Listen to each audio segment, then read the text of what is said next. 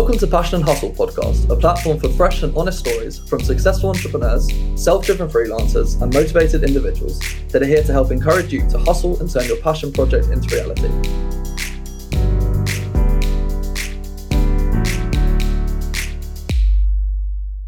In today's episode, we are excited to welcome an LGBTQ plus wellbeing advocate, somebody who has overcome a series of life-changing events and mental health challenges, who is excited to share his story with us today. Stepping aside from his flourishing career in the creative industry, we speak about how our guest has developed his non-profit organization. In today's episode, we speak about We Create Space, a self-empowerment platform run by a queer collective of changemakers. Our guest works with businesses and organizations to help promote the importance of prioritizing self-care and personal growth alongside career ambition and professional development. Today's episode will be hosted by myself, Alex Jones. So, without any more suspense, we would love to welcome Michael Edward Stevens. Welcome, Michael. How are you? Hi, I'm good, thank you. Thank you for having me. No, no, thank you so much for joining. Um, so, to kick things straight off, could you just explain a little bit about what We Create Space is and why you felt the world needed a platform like yours? Sure. Uh, you did a great job of introducing it, so thank you. Um, we are, as you said, a global collective of LGBTQ plus change makers, um, really kind of empowering our communities, organizations um, with tools, knowledge, and a support network for self care, personal growth, and this kind of concept of queer leadership.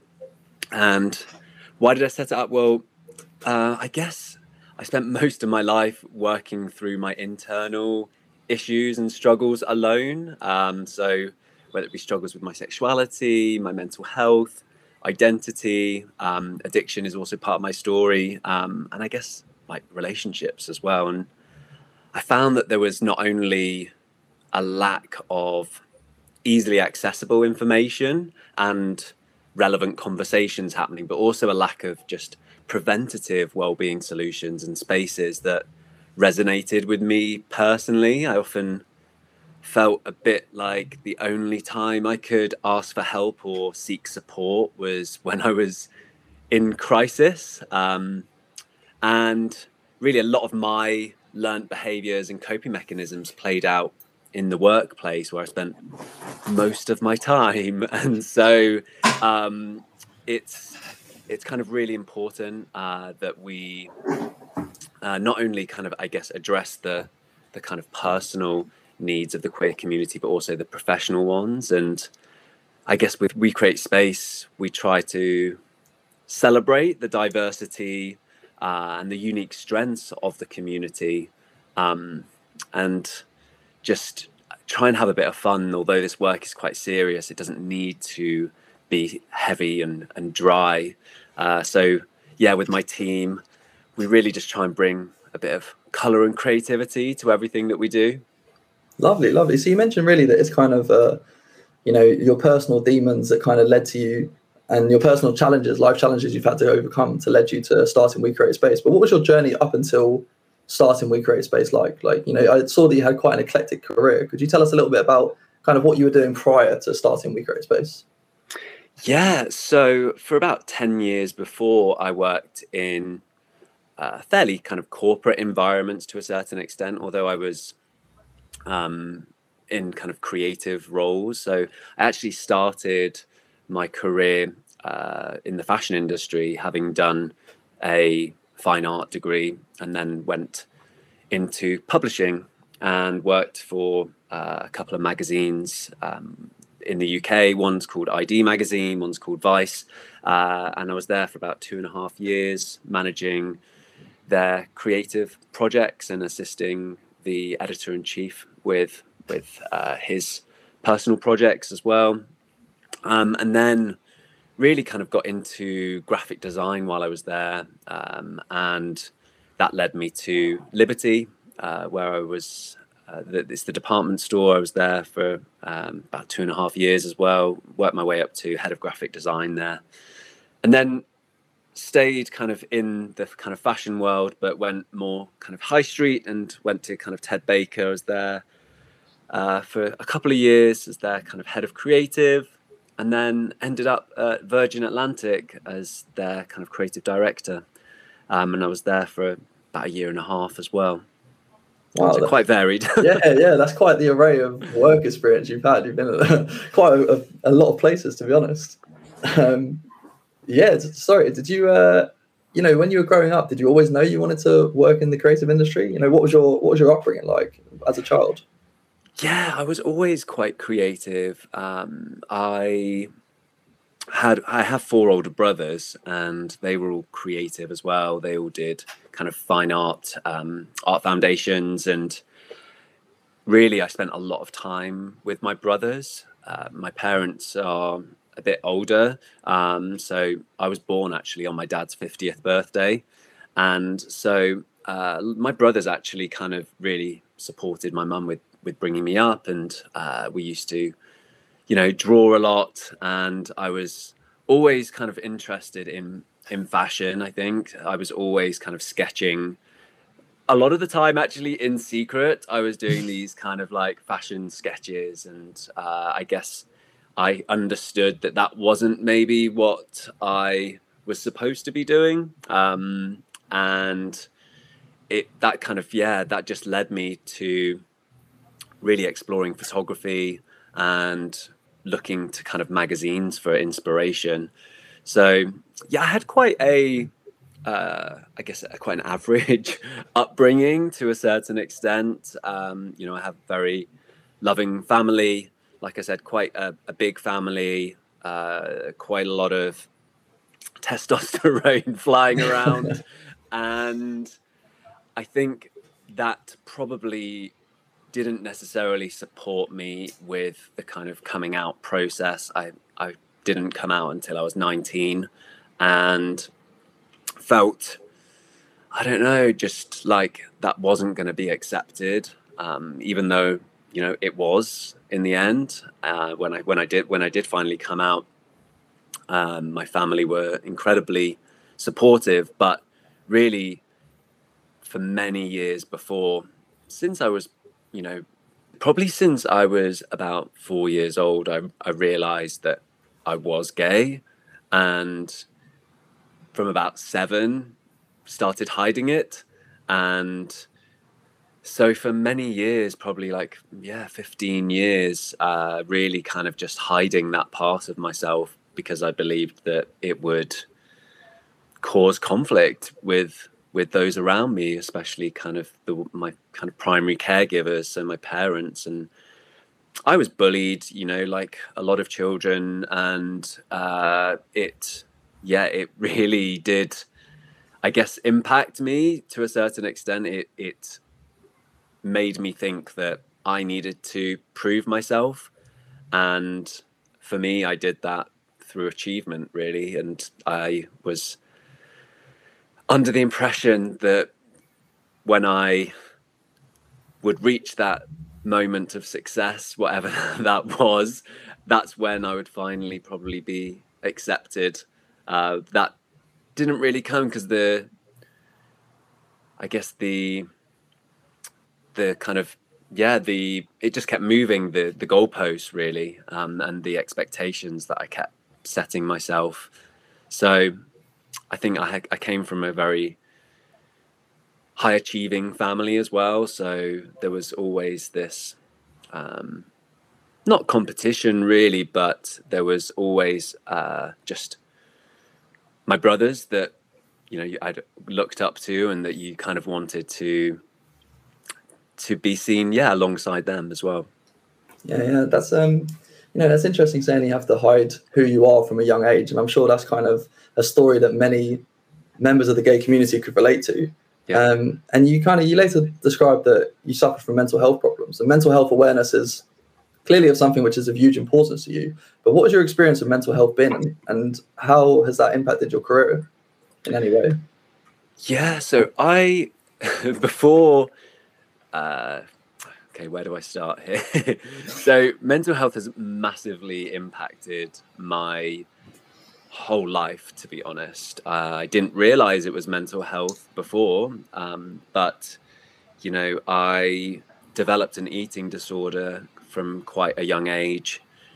From yeah, not long after I turned, I think about 10, I started overeating and binging. and really using food as a coping mechanism for all of that internalized stress. And when I got to age 15, I was not only being bullied for being gay, I was also being bullied for being fat. And so one summer, I decided that I was just going to lose the weight. And I discovered really that I could get the same psychological pleasure that I got from binging from starving myself. And so the tables kind of turned, and I then started restricting, I started over exercising. I lost a lot of weight within just a few months. And actually, you know, came back. It was one of those kind of glow up moments after a summer holiday. You know, you turn up and like, who is this? Um, and I started getting a lot of attention then, like positive attention, and I used to get a lot of compliments, and I liked that because I had never had that before, and that validation really was the the start of my downfall because it became like an addiction really. You i wanted more of that. Like why why can't i have more of that? That makes me feel good. That makes the the fact that i'm hiding this part of myself seem less important because everyone's focusing on other things so you know i, I started really caring about what clothes i wore because people complimented me on those. And suddenly then my whole world became about aesthetics and no wonder i fit i fitted right in in the fashion industry. And um, that then just was exasperated really because then that became my career. I was then getting paid to be very critical of aesthetics and you can just imagine like if if i'm being hypercritical about my work how i'm speaking to myself and um, I then, yeah, just became very fixated on kind of food and body image, really up until about age, I think it was about 28, when I had been going through this complete flux of just binging and and starving myself and uh, I just I'd lost lots of relationships because I had to hide that I I was you know, not eating. So I'd always make up excuses why I couldn't go and um, go out for dinner or all of this. And, and relationships ended because people thought that I was cheating sometimes. They thought I was flaky. So it started impacting all areas of my life, really. You know, I couldn't go for lunches with my work colleagues. I'd always make up an excuse. It got, I started a new job and it just got so much the the kind of hiding of that. Um, it was like I'd come out of one closet and into another, if I'm honest, and that's that's been like kind of like my whole life, really. Um, and so I finally went to the, the doctors and thankfully started getting some some treatment for that. I don't think you ever get over an eating disorder? Because it's always going to be there a coping mechanism, but really what what I've been focusing on is becoming more aware of those thoughts and yeah developing more healthy yeah healthier coping mechanisms and understanding my triggers as well and really just being more at peace with that part of of myself. Um, you know i also for many years uh, struggled with kind of alcohol and drugs addiction because that was another way of me self-soothing really. Um, it was a very easily accessible mechanism and you know i was i was young and i found myself in the party scene and i also working in a an industry which very much supports that as well. So yeah these are all kind of mental health challenges that individuals within the community often face. And then, just really most recently, uh, on the back of just this, I guess, constant need for more, which took my career to another level where I thought I was at the pinnacle of my career, like had my dream job. And then I ended up burning out uh, just totally ran out of energy physically, mentally, emotionally. And I actually had to leave my job and I had to leave London because I couldn't afford to stay, leave all my friends and everything that I had worked really hard for to accumulate and all the things that I used to define who I was suddenly then all being packed up in boxes and I didn't have a clue who I was and I didn't have a clue how I was going to get my life back on track. And so I entered this period of depression on the back of that thinking gosh now I've I, have just ruined my life. Um, so again kind of another mental health challenge but really that was the, the turning point for me. That was where I was forced to understand really like the root cause of of the the issues that I was facing, not just the the things that were kind of appearing on the surface, but really stripping away all of the layers. Um, and it was it turned into kind of like a journey of like liberation, if I'm honest. Um, yeah, and that's kind of what led me to to to creating We Create Space. Yeah, yeah. Thank you so much for sharing that story with us because it's so fascinating to hear your journey over the years and all the, the struggles you've had to overcome and and by the sounds and looks of things you've overcome them fantastically. And it's so good to see you now in such a strong position. It's hard yeah, to you don't get you don't get all of that on linkedin do you? No no no. But you know it's telling us that now it's hard to believe that you're in that place because what i see now and what, what we're listening to is you know so positive. But i think ultimately um, a lot of perhaps these where these issues are spiraled from is from society telling you that you can't be this person from from a young age. And i feel like often social media is society in general and it kind of tells people that they need to look or act in a certain way and this ultimately has a huge effect on on people's mental health. Um, so what are your thoughts on social media and how important is it for you to convey a positive message over we create space social channels? Yeah i guess there was no social media when i was growing up um, but there was the media and the messages around queer people, um, gay people specifically, was this message around HIV and, and AIDS. And um, that was really what what kind of drove a lot of people into into fear. I think, especially kind of you know my parents and I I remember seeing that on kind of the the in the newspapers. I mean, people were kind of advers. I mean, it was it was it was sick a lot of the time. I mean, the the the adverts around kind of gravestones for for kind of gay men, and um, you can just see kind of how that influenced a perception. Um, so I think nowadays, yes, social media is incredibly powerful there's a lot of kind of misinformation out there, but at least individuals are able to get information from sources as opposed to uh, it being somewhat watered down by kind of um, yeah media platforms. Um, for me personally, I used social media to share some of my own story initially and and gauge whether or not people were interested in what I had to say, and um, thankfully they were a bit, yeah. And that's kind of how I started. Really, I just started sharing information that people didn't necessarily know about me, and information that I thought was important to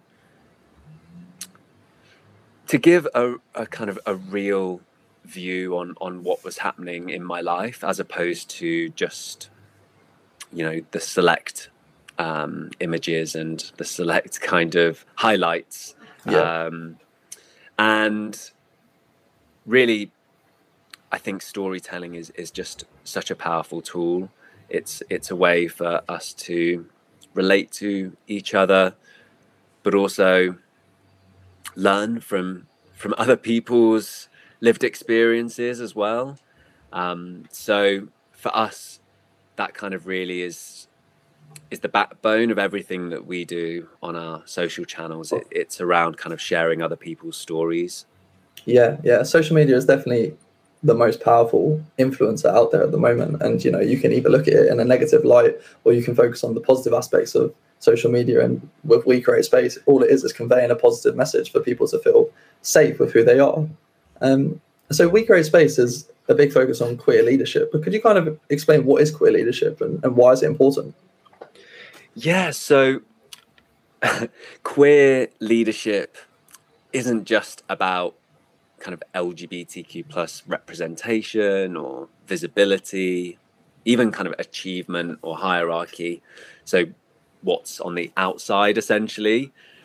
For us, really, it's about looking inwards, uh, practicing leadership at every level in a way that enables all of us as human beings to thrive both personally and professionally. So we often kind of say it's about kind of celebrating our unique strengths as individuals. It's about prioritizing authenticity, embracing our queerness. Listening to our bodies is really important. Making sure we're communicating with compassion. And fundamentally, it's about kind of transforming our state of awareness so that we're able to challenge the status quo, really. Um, yeah yeah. not not shying away from who you are really. Um, yeah. But uh, on your leadership programs as well, you have a huge focus on self care. Um, what does self care mean, and what advice do you give to people who want to practice self care and work on themselves a bit more? Yeah, so self care has lots of different definitions. I think uh, for me, it's about taking care of my mind, body, and soul. And by soul, I mean kind of like emotional and spiritual well being. Um, it's incredibly subjective, obviously. What works for me might not work for you. So it's about trying things out and just seeing what works, what, what, what you connect with and fun. I really believe it's about having fun as well. I think you have to enjoy what you're doing. I don't think you should feel pressured into doing anything. Yeah. Yeah. No, no, fantastic. Um, so kind of talking a bit more about We Create Space and the fact that it's a non-profit organization, that must be difficult to start up a non-profit organization. How did you go about getting funding in the early days? How did you finance the, the business? Well, yeah, so I funded it myself. Um, I was very fortunate to have had some savings after I left my previous job. And initially, I used those savings to just recover myself, like heal uh, physically. Um, and then I used the rest, yeah, to start this this business. I've been very kind of fortunate to have support of my parents as well, um, and just who have allowed me to kind of live in their house with them while I've been starting this business, and really the support of friends as well, and just the whole team really who have just come on board and who've dedicated their kind of time and energy. So it's been long, long hours, and uh, I probably haven't taken enough time for myself. But I also just didn't realize how intense it would be to start my own business. I think there's a lot of things that just go kind of unseen when when uh, embarking on a project like this. Um, but I enjoy every single day and get to kind of, you know, manage my own schedule, which is awesome. Yeah, yeah. And it must have been, you know, very challenging to decide, you know, now I want to set this up. But how did you, when did you know it was the right time to, to start We Create Space? Did it ever feel like the right time? So I had the initial idea uh, probably like over three years ago. And it was really through constant development. Things just changed all the time. Uh, the idea just kept kind of transforming itself. And really, it was once I let go of this idea, then it started to flourish because then it really just took a life of its own and was able to follow its own course to a certain extent. And yeah. um, I stopped trying to control it into being something that I'd, you know, thought it, it needed to be. And that's kind of what's so beautiful about it now. I never would have guessed that this is what it would look like. Yeah, it's, So- taken, it's taken its natural path. Yeah, and yeah, I, I don't know where it's going to a certain extent. Yeah. Yeah, yeah. Well, you- clearly you've built such an amazing community and a team, and there's so many people involved in We Create Spaces. It's beautiful to see, really. But how do you make sure you're seen and recognised by others? And do you have any initiatives to find new team members and for more people getting getting on board? Yeah, if, you don't ask, you won't get. That's kind of how I roll. I mean, I just reach out to people on social all the time. I just send people emails. I'm always just trying to have meetings just to try and chat to people. And you never know when a project's going to come up where that person could be perfect for it.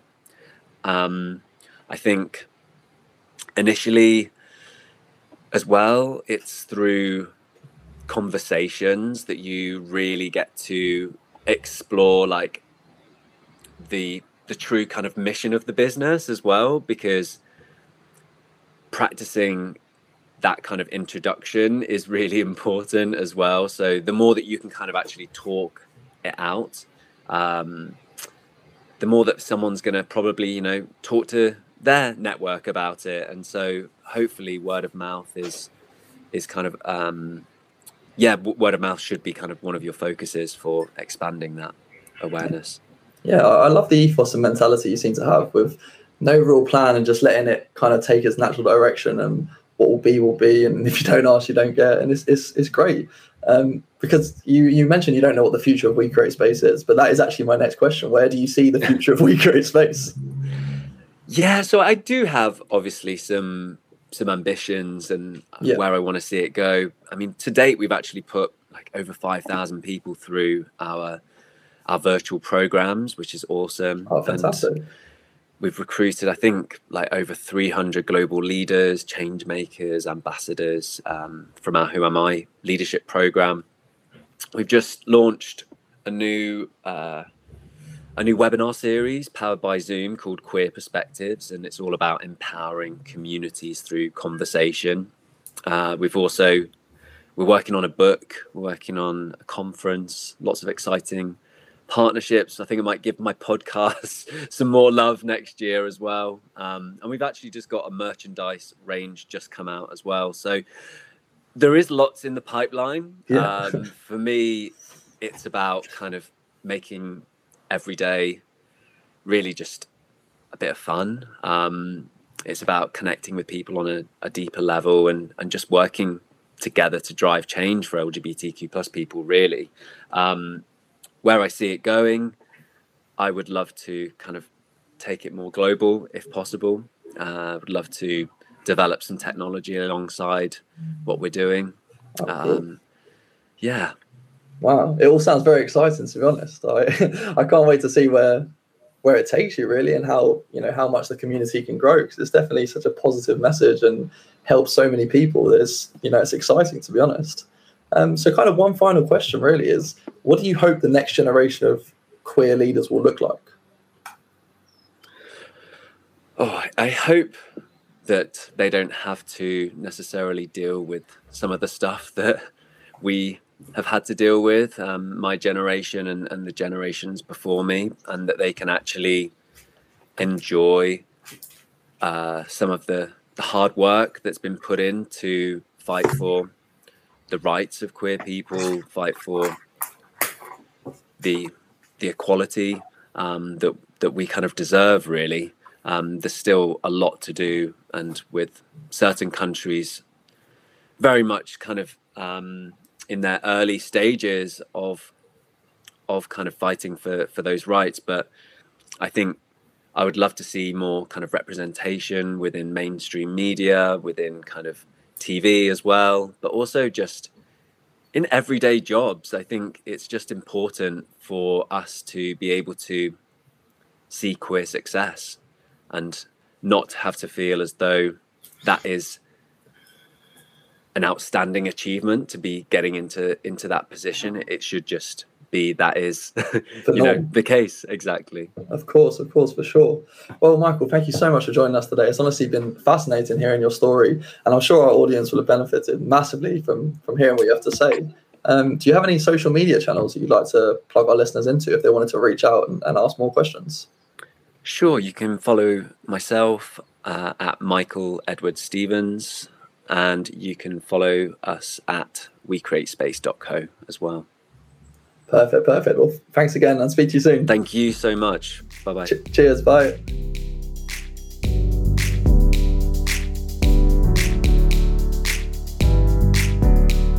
We hope you have enjoyed listening to Passion and Hustle podcast. If you want to find out more from the speakers or what we do here at Westminster Enterprise Network, then head over to our social media channels at underscore we network. With new episodes being released every two weeks, you'll be able to continue listening and getting inspired along your own journey of bringing your passion project to life.